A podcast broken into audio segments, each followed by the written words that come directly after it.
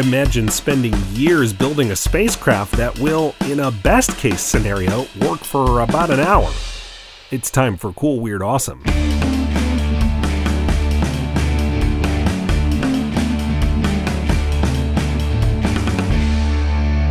I'm Brady back with more Cool, Weird, Awesome, where we share only the best stories from all that is, or ever was, or ever will be.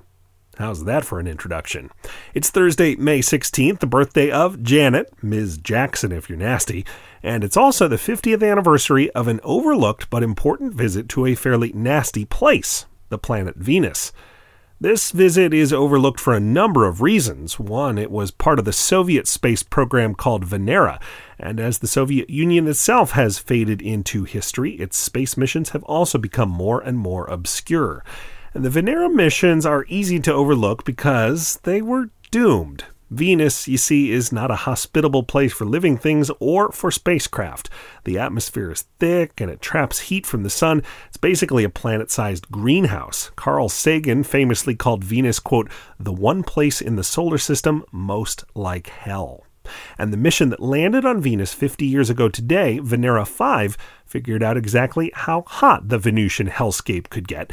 This was kind of an impressive feat because here you have scientists who have to design probes that are, if they're lucky, going to get whatever data they can before the planet's enormous heat and pressure crush and or melt them down.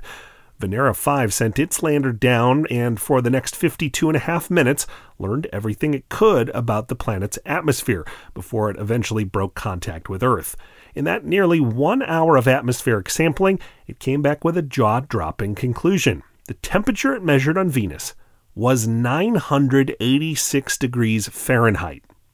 The Venera project continued for more than a decade, eventually sending back lots more information about Venus, including pictures of its scorched surface. It's a nice planet, but you wouldn't want to live there. You can find out more about the Venera project at our website, coolweirdawesome.com, and on Twitter at coolweirdpod. And coming up, why travel all the way to another planet when you can get your outer space on with a trip to Oregon? That's after this short break.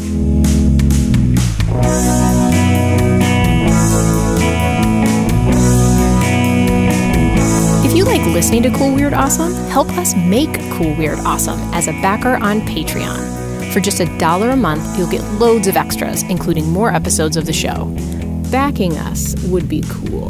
Backing us would be awesome. Backing us will never be weird.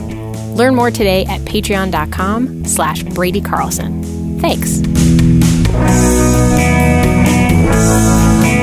Cool Weird Awesome is also Twitter powered. Check us out at Cool Weird Pod, where you can send us ideas, tell us what you think of the show, invite us to play hashtag games, whatever it is people do on there.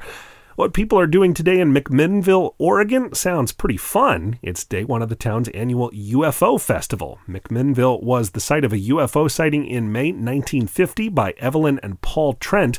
Their photos of a flying saucer in the sky got national attention, and the town got the nickname Saucerville from the national media. The annual festival has UFOologists and speakers. There's also food and beer tasting, bands, movies, even an alien abduction dash fun run. I'm Brady. Keep watching the skies, or whatever. Thanks for listening, and come back again tomorrow for more cool, weird, awesome.